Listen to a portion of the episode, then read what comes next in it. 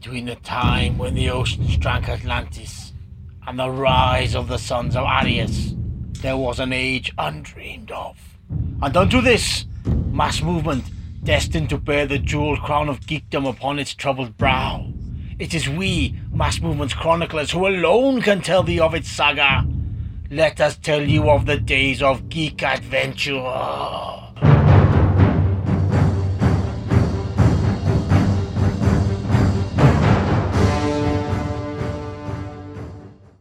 Hello, boys and girls, and welcome to episode 13 of Geekorama. We've got some books to talk about, uh, some tunes to play on this Engineer Records special, and we're going to finish this episode with an interview with my old mate, uh, an Engineer Records and Earth Island Books head honcho, David Gamage.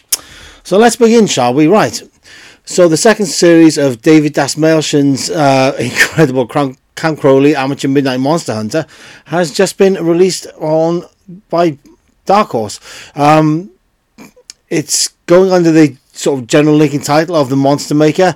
Um, anyway, as long time listeners of the show, long time readers of Mass Movement know, I love the first series of this book. Uh, I thought Das Dastmalchian's stories were just, it was just a wonderful look at, at, a retro world that doesn't exist anymore. Like so, the the the the the, the, the horror hosts and, and the, uh, the, the sort of cheap productions of um, TV stations all over America where they just played monster movies.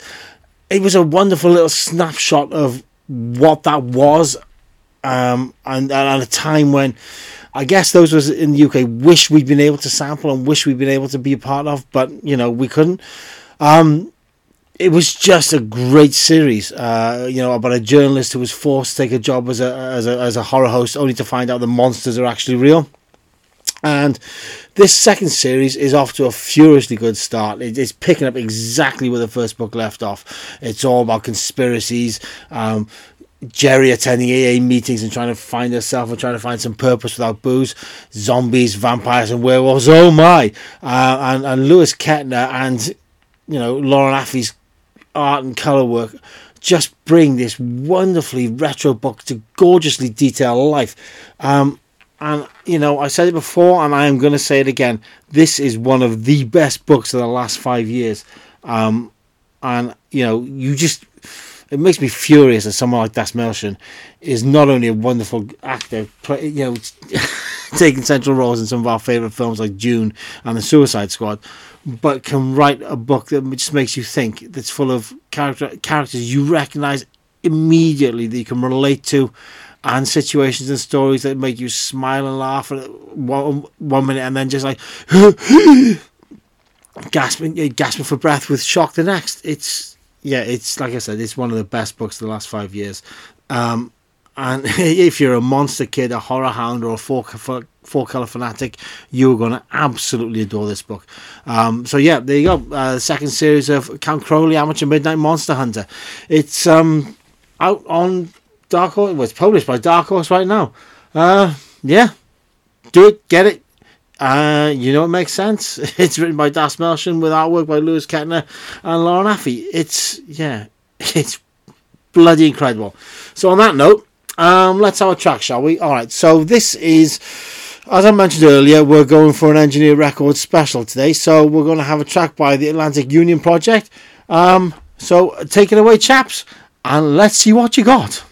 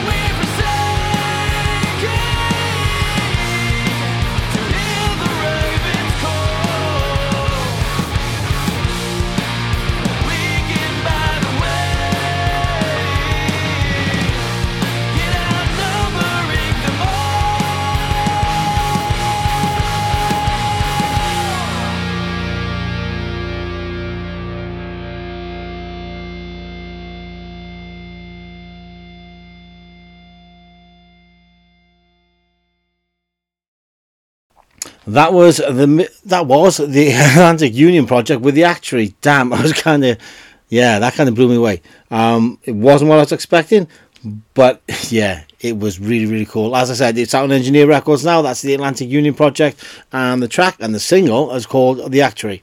Right, moving swiftly on. So Moon Knight, the Midnight Mission. Um, I've heard lots of great things about Jed MacKay's run on on Moon Knight, and I can now happily confirm that everything I heard it was absolutely true. This book is just incredible. Um, so, so MacKay sort of presents Mark Spector as a, as a man of devotion and faith whose mission to those who's chosen to protect outweighs his allegiance to to Khonshu, who is now like a fallen god. Um, yeah, there's monsters, there's things that go bump in the night, and an unwanted ally who's trying to lure Mark Spector Moon Knight back into the fold, and it's it's sublime storytelling. It's it's the story of a man on the edge who is once again trying to justify his position as as the fist of Khonshu and trying to find his own place in the world by making it safer for other people. Um, yeah. I, I don't know what else to tell you. Alexandra, uh, Alessandro Cappuccio and Ra- Ra- Rachel Rosenberg's art colours are dripping in detail and sort of noir infused power, which really brings this this this book to life. Um, but what sells it for me is MacKay's take on Mark Spector, um, and, Moon Knight, and, and, and Mister Knight as he becomes in this book, as a protector of those who need his help, the travellers in the night. Um, it's just, yeah, this is the character Moon Knight should always have been, um, and Jed MacKay has a take on him which really, really works. Uh, and yeah, I yeah. So I mean, I've been reading Moon Knight since 1983, and this is definitely one of the highlights of my 40 year fandom. MacKay seems to have nailed the character from the off, and he seems to understand Mark Spector in a way that few other writers do. Um, just, just get it. Just get the book. If, if you, if you're digging the current Disney Plus series, you're going to love this story, and, and you know you can dive headlong into it without having to worry about knowing anything more about the mythology, history, and canon of the character. You, it's, it's literally a let's just dive headfirst in this book and go. Um, and you'll be sorry that you did. It's published by Marvel, and that's Moon Knight, uh, the Midnight Mission. Just yeah, just just grab it now. It's absolutely incredible. Right, so let's have another track, shall we? Right, this is Next Scars and Running Man, and as I said before, because it's an engineer special, they are on guess which record label? Da da! That's right, folks, Engineer Records. So this is Next Scars. The track's called Running Man. Let's get down and let's get with it.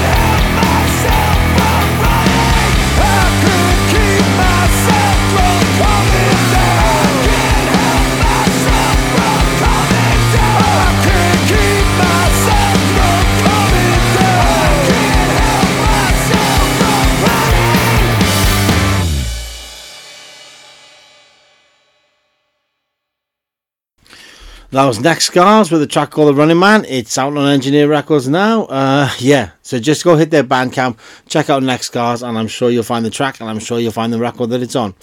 Right, so let's talk about the dream team of Jeff Lemire and Jock and their new book, Snow Angels. Uh, the first volume of the trade has been released and published by Dark Horse now.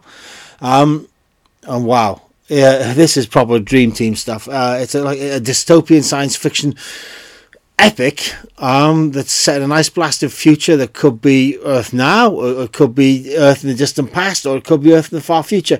It might not even be set on Earth. It's it's it's a book that's mired in, in secrets and gods and creators and a reality in which nothing is ever really what it seems to be. It's it feels like an apocalyptic tale that's set in the far future, but I wouldn't put it past Lemire to throw the kind of spin where, you know, this is our past, this is where we came from, this is Earth during the Ice Age when, when society has collapsed and is starting to rise again. Um, and I wouldn't I wouldn't put it past them to, to set it on some far distant world set in some in some far distant galaxy. Um, storytelling is, as as you know, folks, it's, it's just incredible. It's it's out there like like Pluto. It's just incredible. Uh, the characterization is wonderful. The, the the plot, as it stands, it just pulls you straight in from the first panel. And Jock's artwork is just, my goodness, I can't. Yeah, beautifully detailed. Uh, it just feels cold and frozen, and and it has a, a, a stark sense of you know, snowbound emotion. I guess you know, I ice. It's ice cold in places and beautifully warm in others, and just reflects the plight of the main characters. Um, yeah, so that's Snow Angels. Um, the features an incredible. um, the least likely hero you're ever gonna stumble across this year, probably. But you know, wow, it's this is wonderful storytelling. The fact that you know.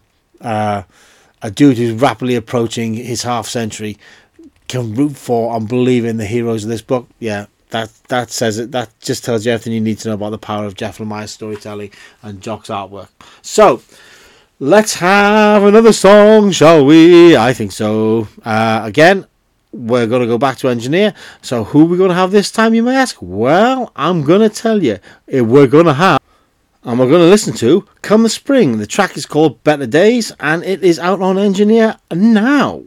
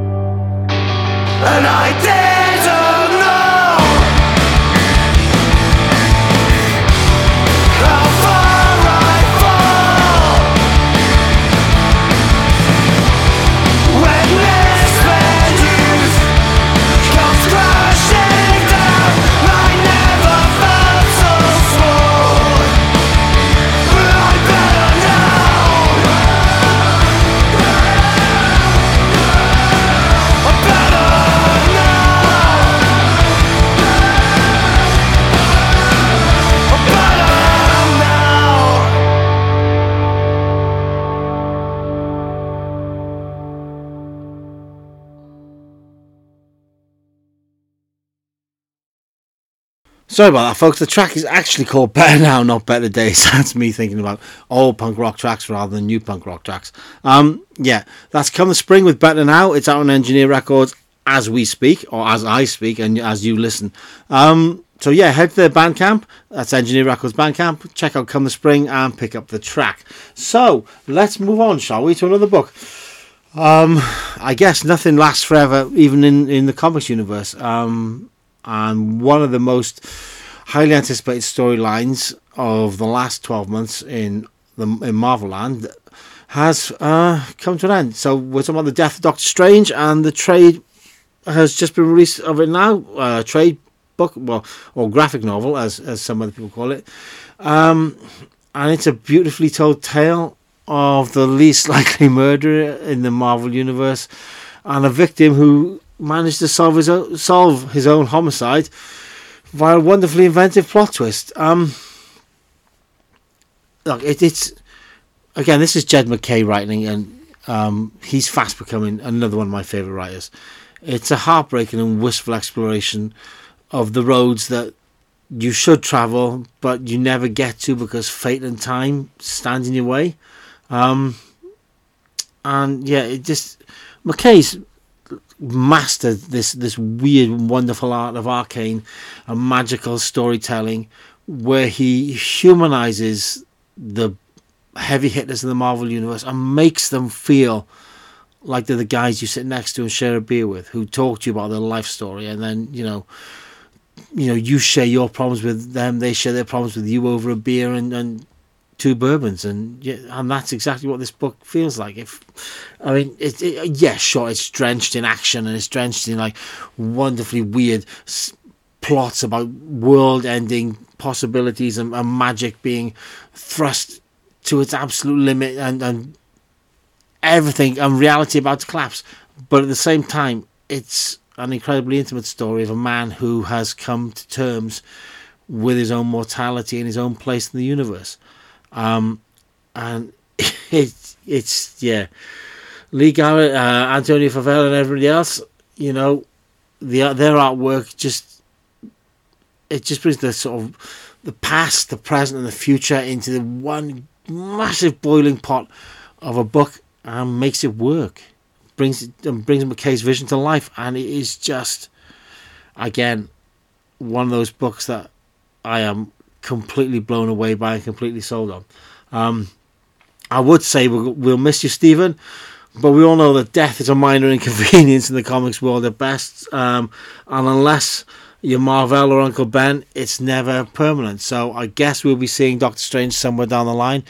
But for now, Stephen, we are gonna miss you. Um, and dudes, you you guys, you just got to read this book because it is just fantastic.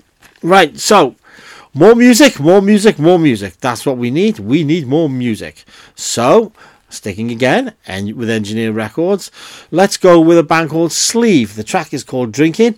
Head to and yeah, it's what we all feel like doing, and it's definitely what I like to do when I got a moment or two. Um, so yeah, this is Sleeve, and the track is called Drinking.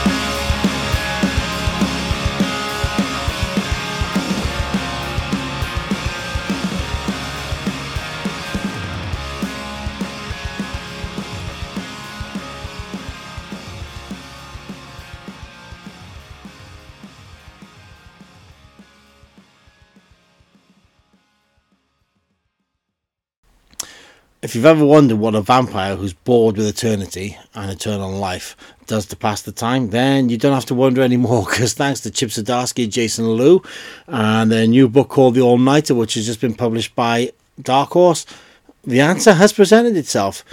A vampire bored with eternal life spends it wisely and becomes a costume crime fighter, but at the same time runs the risk of exposing his own people and his own kind to the mainstream, well, to the public to uh, to everybody else, and you know, informing us the vamp letting us know the vampires are in fact real and they're not just a myth that's hidden um, somewhere in the past and brought to life by scared old ladies and children. Um, it's a taut pub fried story that's involving, fast moving, and it's built on a foundation of sort of wonderful characterization and vivid, brilliant art. It's it feels like to me a sort of 50s era story um, that's been dragged kicking and screaming in the 21st century and given an incredible new lease of life. It's a book that really works. It's a story that really works, and it's just yeah, it's Chip Zdarsky doing what Chip Zdarsky does best, spinning one of these yarns that drags you straight in and goes, "Ta-da! Bet you never thought of this, did you?" And you know what, Chip? I never did. No, I didn't. But I'm glad that you did, and I'm glad I got a chance to read it because it's incredible. Um, yeah, that's the All Nighter. It's written by Chip Zdarsky with art by Jason Loo, and it's published by Dark Horse. And if you know what's good for you, you'll make a beeline for your local comic book shop, and you'll put your order in for it now. Add it to your pull list because this book has got legs and it is going to run and run and run. Right then, let's have another track, shall we? Um, I think maybe we should go out on a high note track wise at least. and this is so we're going to go back to the band we started the show with, the Atlantic Union, and this track is called Trustworthy. It's out on Engineer Records now, so pop along to their Bandcamp and pick it up if you like it. If you don't, you've lost a couple of minutes of your life listening to a song that could have been your favourite, but really was your new favourite band my new favorite band, but really wasn't. So you got nothing to lose. Listen to the track. If you dig it, go to Bandcamp. If you don't, eh, it don't matter. It's all good. Anyway, this is the Atlantic Union Project, and the song is called Trustworthy. I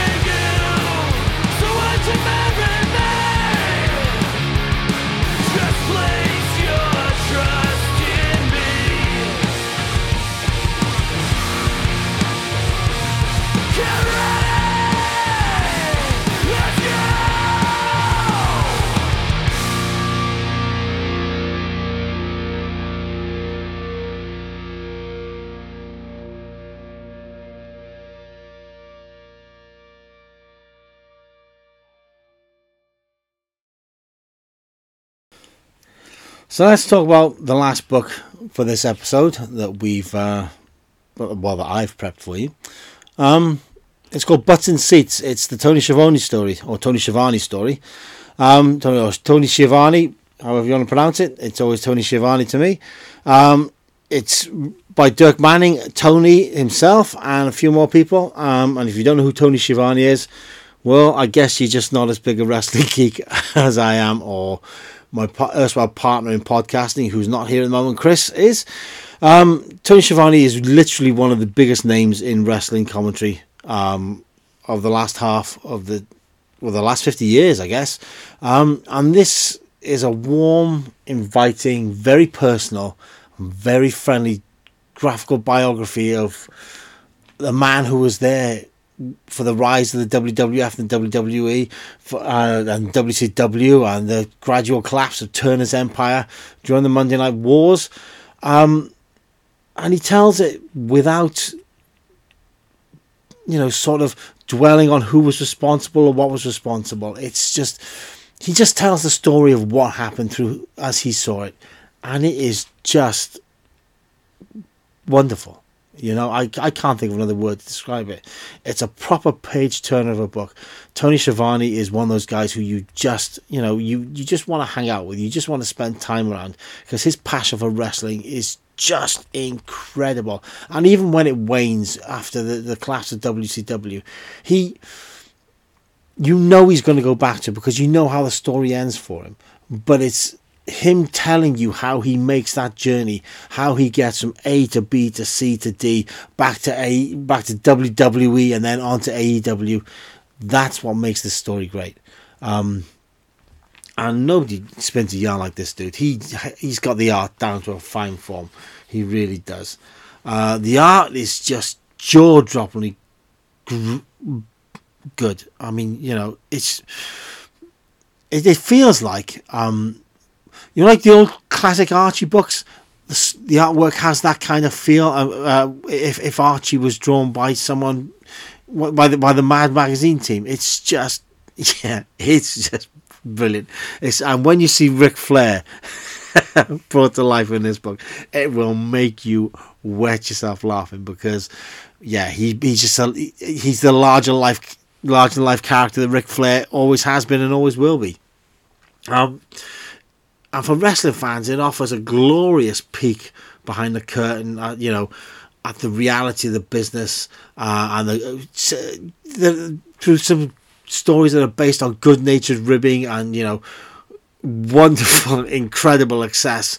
Um, yeah, it's just if you're a wrestling fan, you have to read this book. You really do because it's just it'll confirm everything you ever thought about Tony Schiavone, that he is just one of life's good guys, you know, and that he should be where he is. That's so that's yeah. If you love the if you love the squared circle and you love bust out a move off the turnbuckle, that's Butts on Seats, the Tony Schiavone story. It's published by Sourcepoint Press and it is in your local comic book shop now. So go grab it, get down with it, and enjoy it. Right. And as promised in the beginning, folks, we're going to finish this episode with an interview with one of my uh, one, one of my favorite people in the world, David Gamage, who runs Engineer Records and Earth Island Books. Uh, I've known David for, for more than twenty years. He's he's a he's, uh, he's another of life's good guys. Um, and he just believes in the underground. He believes in DIY culture. He believes in the underdog. He believes in great music, great literature, and bringing both to everybody he can.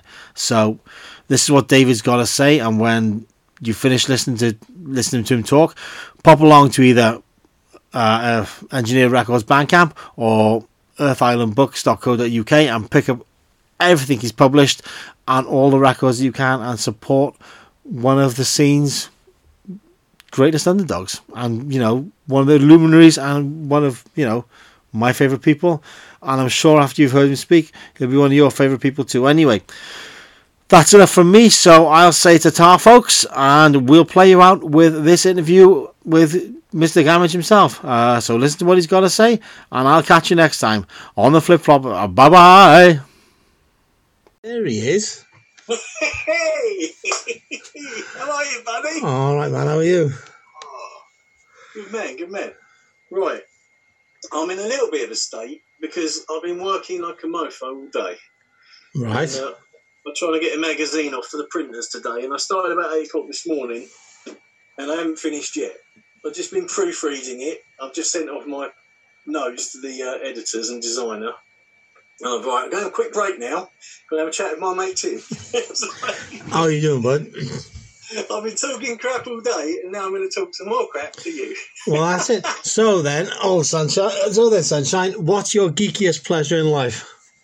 Oh, mate, I've got so many geeky pleasures. I'm the biggest nerd you might have the misfortune to meet. Oh, I don't know. You're talking. You're talking to me, brother. You know. Um, my geekiest, but I don't know. I I've always been into uh, you know fantasy and sci-fi and role playing, Right. and I, and I don't just mean the comics and the books. I mean everything. I mean the D and D, Tunnels and Trolls role playing. Uh, even even like live role playing where you dress up and whack each other with Oh, laughing. swords and stuff. You're a And laugher, I are love you? LARPing, that's it, LARPing.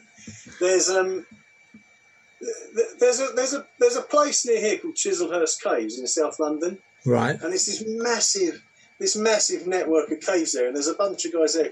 They call themselves Labyrinth, Right. and they run this cool LARPing session. I must admit, I've not been for a while. I'm not had time, but um, we used to go up there quite often. Like a whole bunch of us, like you know, ten or twelve of us would go up together, and the whole party would just charge around these caves for, for the entire day, beating each other up. Mate, it was so much fun. It was because we do that. We go up the woods and do that kind of geeky shit. You know, it. I'll be honest. Early on, it didn't involve any girls. Tell me about it. You know, the, the, the female form was a mystery to me until I was 14. Simply because, you know, Dungeons and Dragons. Exactly. But there's Yeah. nothing wrong with that. There's nothing wrong with that. I I've got two boys, as you know, and both Yeah. of my boys are really into that kind of stuff. One of the older one, Carlito, is is like an actor, and he Yeah. really wants to do this, you know, Witcher and all these kind of films. And the younger one, Jake, he's inside now. Most of this weekend, he's been ma- making me play Bardsung with him. Right. It's in this new Bardsung game. It's like a, it's like a D and D, um, D and D meets kind of Dark Souls board game. Right. It's like a role playing board game. It, co- you know all the Citadel miniatures, or like Yeah, yeah, yeah, yeah, miniatures yeah. now?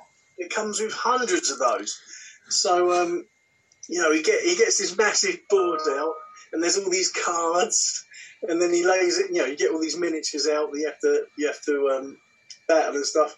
So anyway, it was his birthday last week, and I'd got it on pre-order from Steamforged Games, um, and I've been waiting months for it to arrive. Right. But it arrived luckily just before his birthday. Uh, he was out of school, so he didn't know. So I wrapped it up along with a few other things, and it was. It, honestly, it's by far. He's a bit spoiled. I told him he was only getting cleaning products, but he's got me sussed because he knows. He's like, Dad, you like playing with these things more than I do, and I'm like, Yeah, okay. They're, they're presents for me, really. Well, it's it, innit? You know, but it's someone you can share your, your, your passion with, like, so. Oh, mate, I, I, I, I love all that. I mean, I can bore you for hours about punk rock music and, uh, you know, alternative literature and all that, but get me started on all this nerdy, all this nerdy uh, cosplay and comics, then, then again, I can chat for hours on that, mate. I, I, uh, what, I mean, what do you want to, what do you want to talk about? I mean, I know you're into all this stuff too. Well, the thing, it's, it's, it's, all about you and it's. but so, what, what's your favourite comic of all time? Your number one comic. I'm a big 2000 AD fan. Right. I mean, I was always in a Judge Dredd.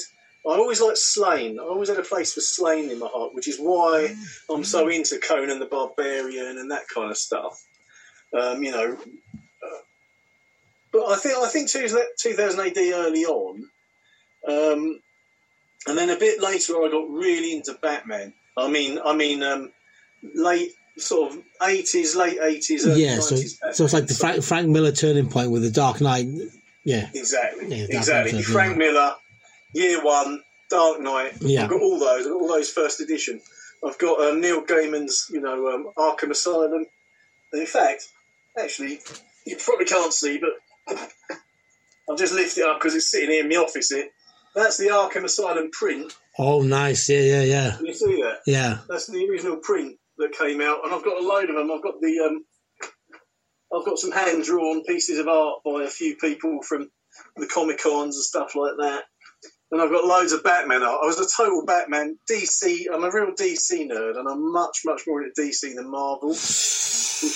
I know, I know. It's an argument I have with my with my lads as well, Tim. Yeah, They're big yeah. Disney Marvel buffs. And. I'm like, no, DC. Batman's the best, probably followed by Daredevil. You know, I just I just find that stuff. I'm going to say believable. Right. So you, you you like more like street level heroes and sort of you know gadgets and yeah the the duality of man being posed. Yeah, Yeah, exactly. Ra- rather than a superpower, Yeah. it's like a guy who gets pissed off and then takes it into his own hands. you know, and I, I can empathise with that. I'm like, Yeah, it's the wish fulfillment of every middle-aged man, though, dude. You know what I mean? We're all, in that Exactly. position. Yeah, I'm, yeah. pro- I'm probably a bit old to act it out now, but mate, every time there's so many chaps around here. Every time I go out, I'm like, yeah, yeah. I'm, I'm wishing to reap Batman style vengeance. Gear, gearing up for it, like yeah, yeah, yeah, yeah, yeah. Oh, so the favorite favorite game then? Uh, do you know what? Again, I was always into, um, you know, like your sort of risk and uh, cold hits and type stuff like that. And there's a there's a there's a popular game called Ticket to Ride that I've been playing recently, which is really simple. Excellent The, the, the train one, uh, set in America. Yeah, yeah, set in America. Like the con- conquering the, the new frontier in the Wild West with by yeah, set up Yeah. train lines. Yeah, yeah, yeah. But there's well, there's there's loads of them. There's about ten actually now, and I was playing the European one. Right. Um, but I'm, I'm, you know, really into Talisman.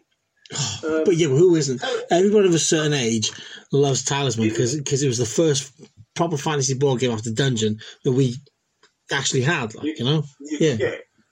And that's on about its fifth or sixth incarnation now, and there's about seven or eight expansions. Uh, uh, I've got all the expansions. Yeah. So we built a, um, we built a, like a games room at the back of my house. Got a massive tabletop, and it's got all the talismans and Dark Souls. Um, like I say, the, the new Conan games, the new Lord of the Rings games, but probably my probably my favourite at the minute, uh, and I'll tell you for why, is because you're all on the same side. You're, it's kind of a, co- a cooperative. Yeah, cooperative gaming. Yeah, yeah, yeah.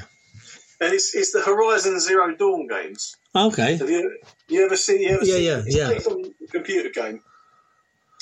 So you can play as Aloy, you know, like the Nora Brave, or you can play as any one of the of the of the factions, basically in the Horizon world, and you have to go effectively hunting these robot machines.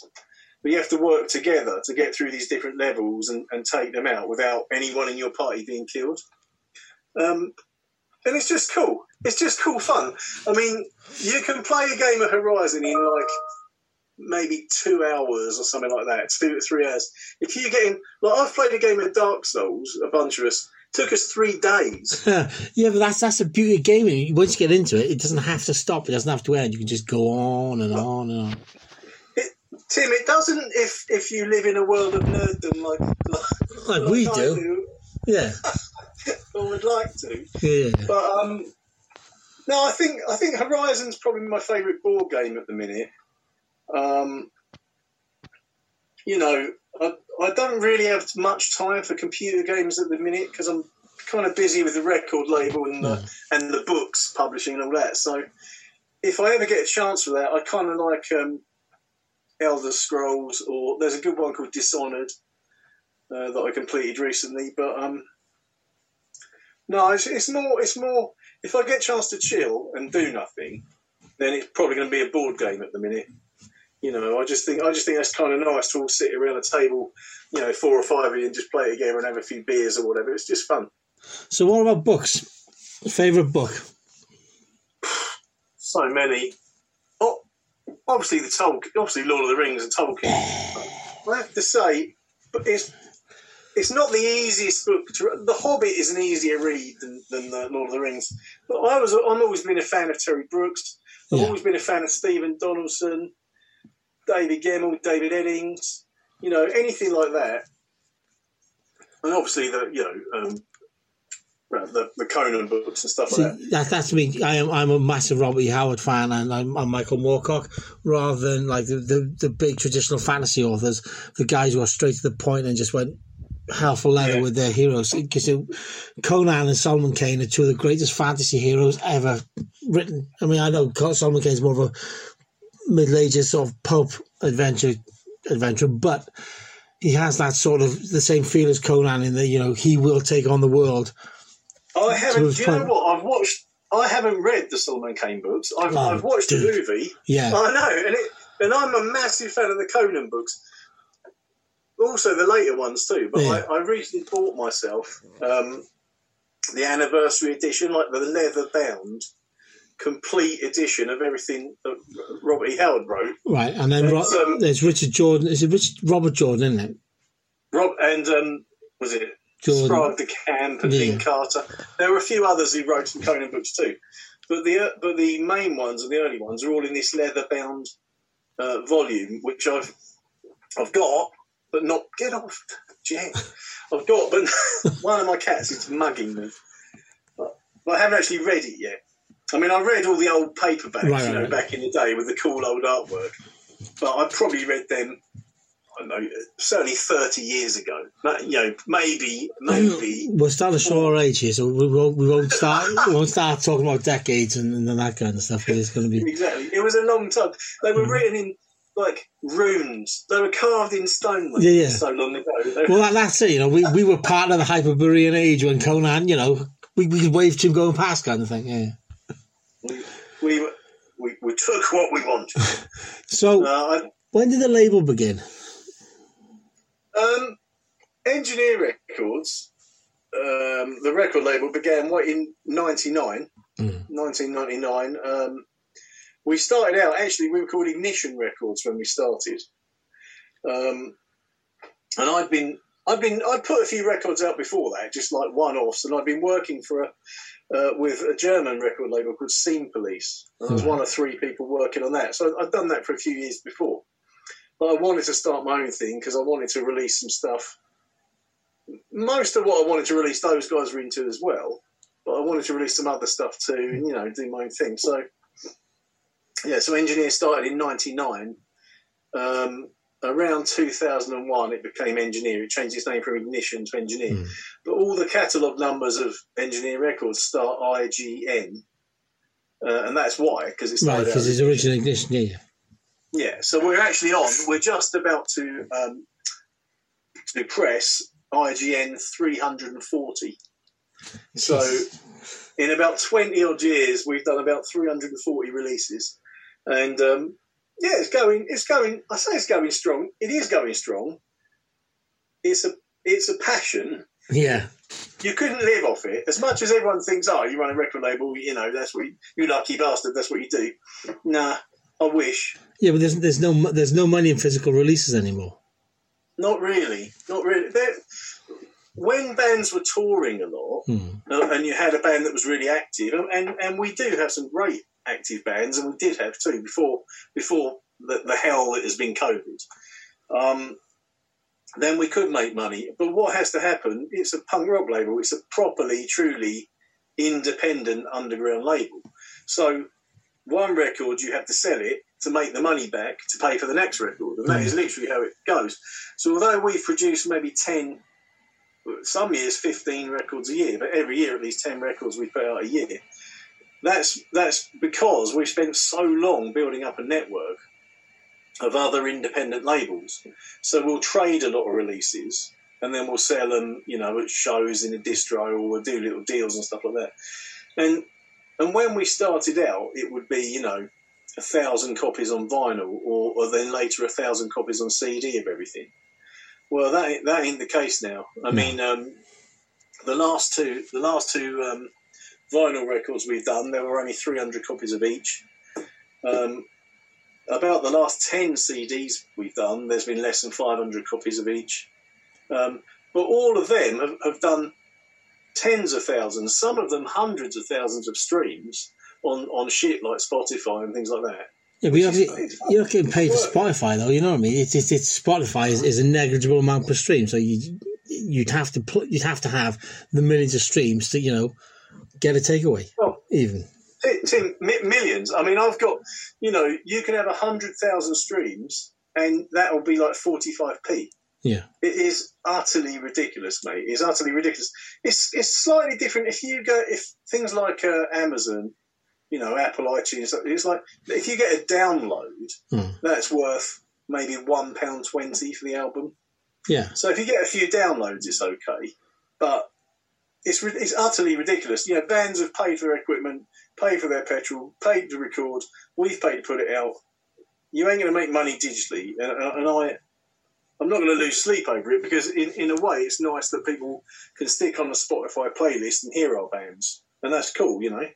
But it's never going to pay for that band. The only thing that's ever going to pay for a band is, is when the band get out and go on tour and play gigs. So for the last two years, that has sucked, and we've had to concentrate on this digital stuff and videos and and and we- we've got accounts at the post office and stuff like that, obviously, because we'll take like literally like a couple of bin bags of records and books every day up to the post office, you know, to mail them out, and we kind of single-handedly keep our post office in uh, in business. But if it wasn't for that, and and I tell you what, while I'm whining about it, like the old luddite I am, since um, since Brexit and all that stuff, the number anything we send abroad, it's kind of a 50-50. Is it going to get there or not? Are, are the poor bastards going to get charged for customs? I mean, honestly, I've got over there all, all this here is records, and over there is a stack of returns that I've got to photograph and send to the guy and go, look, what do you want me to do? You want me to send it again? I usually just send them again at my expense, but frankly, I could do without it. yeah. It's- but it's- The, the thing is, the postage has become like since Brexit, postage has become so expensive to send anything anywhere that it's, it's a joke. I mean, like, a, a single book costs like twenty quid to send to America. Tell me about it, mate. Tell me about it. I mean, we. So I sent a bunch of. Um, it's all right with CDs. Hmm. You know, if someone orders five or ten CDs, it's not really a problem. But when it comes to vinyl, like I had a guy order six six albums the other day in Germany. Okay, you think, oh, no big deal. It's like thirty quid to get them to him. You know, we, we try and sell most of our stuff as cheap as we can, but the postage is usually as much as Yeah. the records or the books. Um, and like I say, the records are the records are great. We've got coming up. We've got some great. We've got the Bear Away album coming up, and they're brilliant. Um, you know, we've got the Atlantic Union Project record coming up, which obviously I'm quite pleased with. we've got um, we've got a little single for. It. I'm quite pleased with that. I just I remind myself occasionally that I can do the odd creative things. Yeah. Oh yeah, I'm quite pleased with that. We've got this cool little American band called the Dreaded Laramie, who are like the total geeks, total like um, college nerds, right? and it just their music reminds me of like um, John Hughes films. Do you know? You know what I mean? Yeah, It's yeah, like yeah. really Just like bouncy and sort of effervescent and Yeah. yeah, yeah. and I like that a lot. So we've got a new single coming out for them, and and what I've done, what I've I've always I've always done this with Engineer Records, but what we've done a lot more of recently is worked with worked on co-releases with other labels in different areas now. Right. So we try and if we've got something coming out, we'll try and find an American partner and maybe a Far East partner, and even now because of shipping and customs, even other European partners. So of the last like twenty records we've done, certainly all through COVID, about half of them have been co-label releases, and it, and in that in that punk rock style. Some of them have got like five or six labels on, you know, and that way, you you get like you get like maybe twenty or thirty albums each.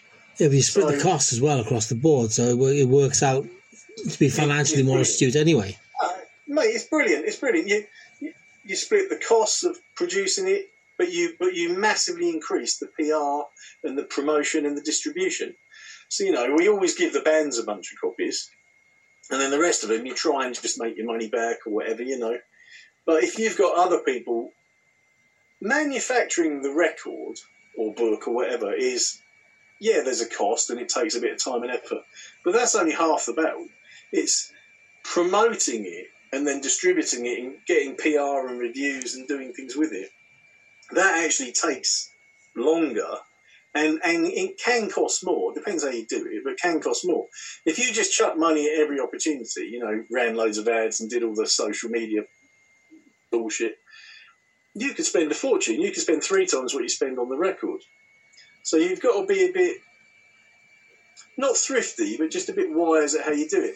I like to do it with partnerships wherever I can. You know, Mm. like I say, trading stock, finding partners. I've I set sway by the underground. Like I like fanzines. You know, I mean, if I can. If I can do a deal with a fanzine and send them 10 records for a little ad, you know, or 20 quid here or 30 quid here, that works out better for me. I can have 10 ads rather than one in one magazine. Yeah. So you know, I, I try and pick them like that. If there's something going on, like if if back when Rock Sound did their cover mount CDs and things like El Kerrang, that'd be worth spending two or three hundred quid on getting on that. But anything short of that, you're better off with fanzines, frankly. So uh, that's what I've been doing, trying to find a, a, balance between trusted reviewers and. Um, you know, and finding new people because there's always new people out there. That's the thing about the district stuff. Oh, fuck the new, fuck, new fuck the new people. It's those old punks you got to keep fucking the fucking records, mate. fuck the new people. Got to keep an eye on them old punks. Yeah. Uh, uh, as, as, Oh, as dodgy, that's right, because you can just buy them a beer. They're usually all right. So as dodgy old bastards, like. have a beer, then you're at. So let's um, let's talk about this. Let's talk about the publishing then, about the books, because the Well- books. The book, okay, the books have been. So the, the record label's gone on for eight, like I say, over hmm. twenty years. The books is something that's come about in the last two years. Hmm. Um, I've always, I've always had a bit of a hankering to do it. I've always been into, because I am a nerd and I'm a bit of an OCD completist, like most record collectors and and and and, and geeks. I, I do like a book. I do like a tactile, physical thing. Yeah. And I think the idea started out from, uh, again, my love of old fanzines and comics and stuff. I quite like a, a compendium where they're all together, you know. Like I've got all the Walking Dead compendiums. I've, I've got Charley's War, you know, collections. I've got all these old two. Th- I thought, oh, you could do that with punk fanzines and you could do that with punk books and stuff. And I've got, I've got your uh, first edition of Compression, the first one that came out, black with a bit of white print on it. Yeah. I got that way back when it came out.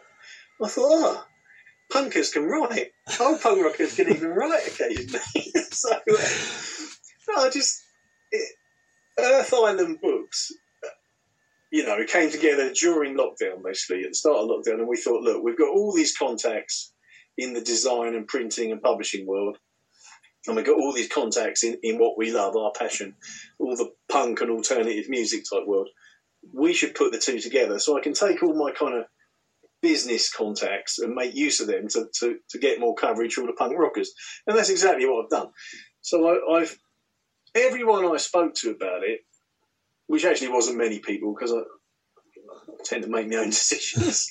but but everyone I spoke to about it went, "You're you're mad. You're mad. You know, you you think you lose money on records, you'll lose even more on books." And I think they could have been right, but what, what people don't realise is the passion people have got for for what we're into. You know, what the medium is the message, and, and the, the personal is the political, and all this stuff, all this good punk underground stuff. You know, if I do, if I talk to you about a book, or Ian Glasper about Yeah. a book, or Alex, you know, in his new book, or any uh, Roy, or any of you guys, there's something beyond just that book and there, and there's a fan base there and a bunch of people who really want that and are, and are willing to get it. So that's kind of cool. You you don't have to sell thousands and thousands to make money. You just have to sell maybe a couple of hundred to make your money back. Um, luckily for me, I can do some deals to make it worthwhile, and and that's what I've been doing. That's why I'm more about quality. So if we t- so if we're talking about Earth Island books, so I've got a couple of yours, Tim. You know, we've got obviously compression we launched with a, a re a reprint of Compression. Brilliant novel, bit bit violent, but brilliant novel. And then we've got the increasingly insane and insightful "What Would Gary Gygax Do?" You know, which is which came with its own set of cards and a mad game. we, and we've got obviously the, the mass movement. You know, your your own mass movement scene, which has gone on for years and years and been one of the fanzines that everyone really respects. We've got two massive compendiums of that as well, which is fairly new and is still and is still rolling out. But we've got all that. Then of course we've got Ian Glasper. He's he's done quite a few books, but they're almost all out of print now. Yeah. So his new book, um, you know, the scene that wouldn't die, which is basically all about. I say contemporary punk bands. You know, it's punk bands since 2000. Uh, and I have to say, he's got 111 bands or something like that in there. I, I'd only heard of about half of them. I- Okay, you're not- most people have only heard about half. But Ian hears about everything. He's like he's like he is literally like the the, the, the, scene hound. He knows everything. He's like a walking encyclopedia. Yeah. I mean, I thought I was quite quite switched on with the hard, certainly the Yeah, yeah. scene, maybe not the extreme punk, but man, I, I knew about half of them. So I found, I found that an interesting read, and it was quite cool in that in that um, all the bands in it wanted copies, and then anyone who was interested in it wanted copies. So in fairly quick, I mean, that came out probably about a year ago now, Hmm.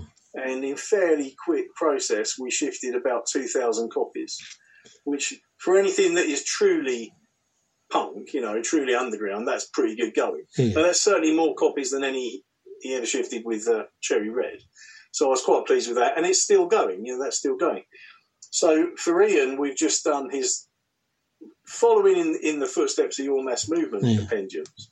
We've just done two Terrorizer uh, magazine compendiums of all his interviews. They've only they're literally on pre-order now. They have just come out, and we're shipping a few now. But um, they're going okay. Um, I think the big one's the one he's writing now. He's writing a book about the subhumans now. Yeah. Um, and the subhumans are, they're not everyone's cup of tea, but in America they are massive. They're going to shift. They are going to shift Yeah, because yeah. So because everybody who's a Subhumans fan is going to want to copy the book anyway. So it's just going to it's going to go. So Exactly, exactly. So we're so we're I think we're trying to set up a deal. We actually print in the UK, but we've got print partners now in America and Australia right. to, for the same reason to save on the shipping costs and all that, and to supply the shops locally. Um, it's a bit awkward there actually. I, I, I get hoisted by my own petard here, and I'll tell you for why. When we do something, as you know, we try and make it as good as it can be. Yeah. So when we put a book out, we tend to do a poster and a bookmark, and sometimes you know a pack of cards or something else cool. And the first like one or two hundred, we we give all this extra free stuff with.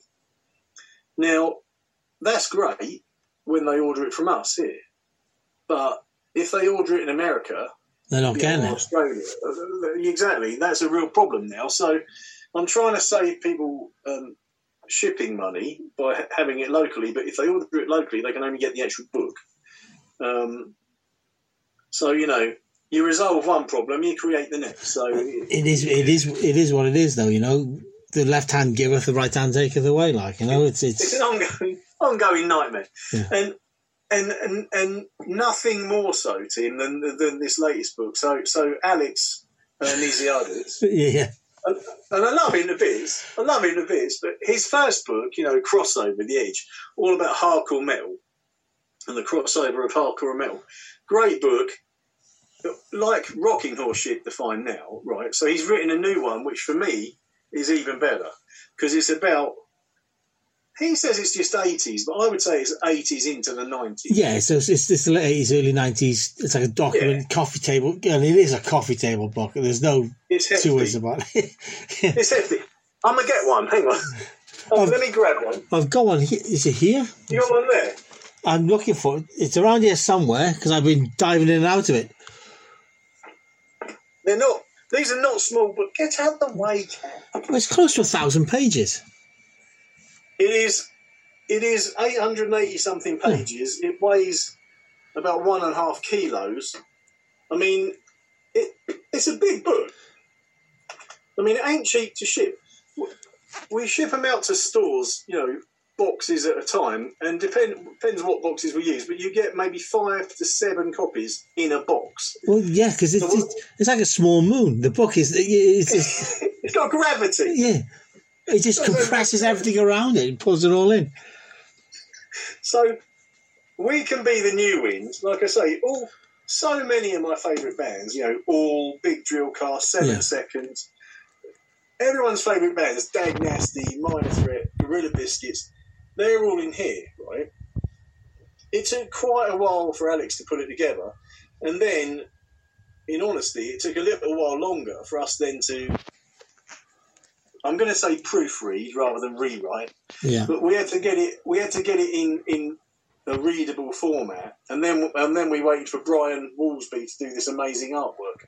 So this thing took a while to make. This this has been this has been in the making for some time.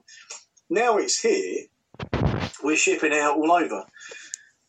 And early on I, I because they're quite hefty I had a couple sent back and I had a couple of people saying look mine's been stopped at customs and they want another seven quid or or, or more in some cases for me to be able to go and get the book. And I'm like, well, this is a pain in the ass. I needed to get about 300 copies to Greece. And let me tell you, you know, because Alex has gone back there. Yeah.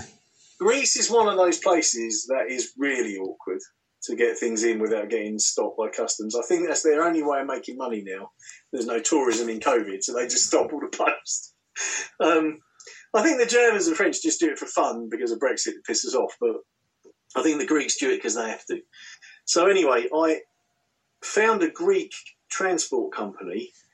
Um, barely, lovely, lovely guy. Barely spoke a word of English, but clearly had a way to get past customs in his truck. like buried, I put we put about 40, 45 boxes of these books under a load of like beer and mats and stuff like that. And he drove from from from London effectively to Athens. Took him three days, and then went round four different record shops, you know, um, and punk rock shops, dropping them all off. And now Alex is going. I've managed to get them to into Born Bad in France, Cortex in Germany, Radiation in Italy, uh, Shield in Holland. We've got these four different sort of Scarecrow, Lotus, One Two Six Clothing, all these different stores basically. So Alex is now going around doing like a little reading and a signing at each one. And every shop he goes to has got at least thirty or forty copies of this book, which is no mean feat. Yeah. It sounds it sounds like nothing, but when, when the book's as big as your head, it's uh, it's quite a thing. Anyway, I for for those of us that lived it and love all these bands, it's a, it's a very nice little thing to flick back through and enjoy. For those that are into hardcore now and pop punk now, melodic uh, post punk or whatever you call it now, go back and read that. It's like it's like a pop punk encyclopedia. It's like the Bible of, of the scene. It's that is a good book. I um, you know, I'm I'm I'm pretty pleased with that. I'm pretty pleased with all the books we've put out. I've got to say, I- I'm as pleased with the Earth Island books as I am with any engineer records. You know, they, they give me that same Buzz. feeling of doing something actually worthwhile. Yeah, yeah. Right, well, let's. I think we'll have to call it there, Chief, because I'm nearly up to my Zoom limit. Dude, I'm not, I can bore you stupid. Well, I know you can, Bob. You know what I mean? But we'll say that for another day. On part two, like. I'd, I'd much rather I'd much rather come and have a beer and a curry and talk about it face to Oh, face. yeah, we'll, we'll do, we, we will do that again soon, like. Thank you, mate. It's nice. Well, that was David Gamage uh, telling you all about Engineer Records and Earth Island Books. So, as I said, after you've spoken to him, after you've heard him speak, rather, um, he's got to be one of your favourite people, right? I'm pretty sure he is. So, pop along, find out what Earth Island Books are all about and what Engineer Records is all about. And I'll catch you next time. So, that was it. Hope you enjoyed Geekorama episode 13. I'll see you for number 14. Ah, bye bye, folks. Ta ta.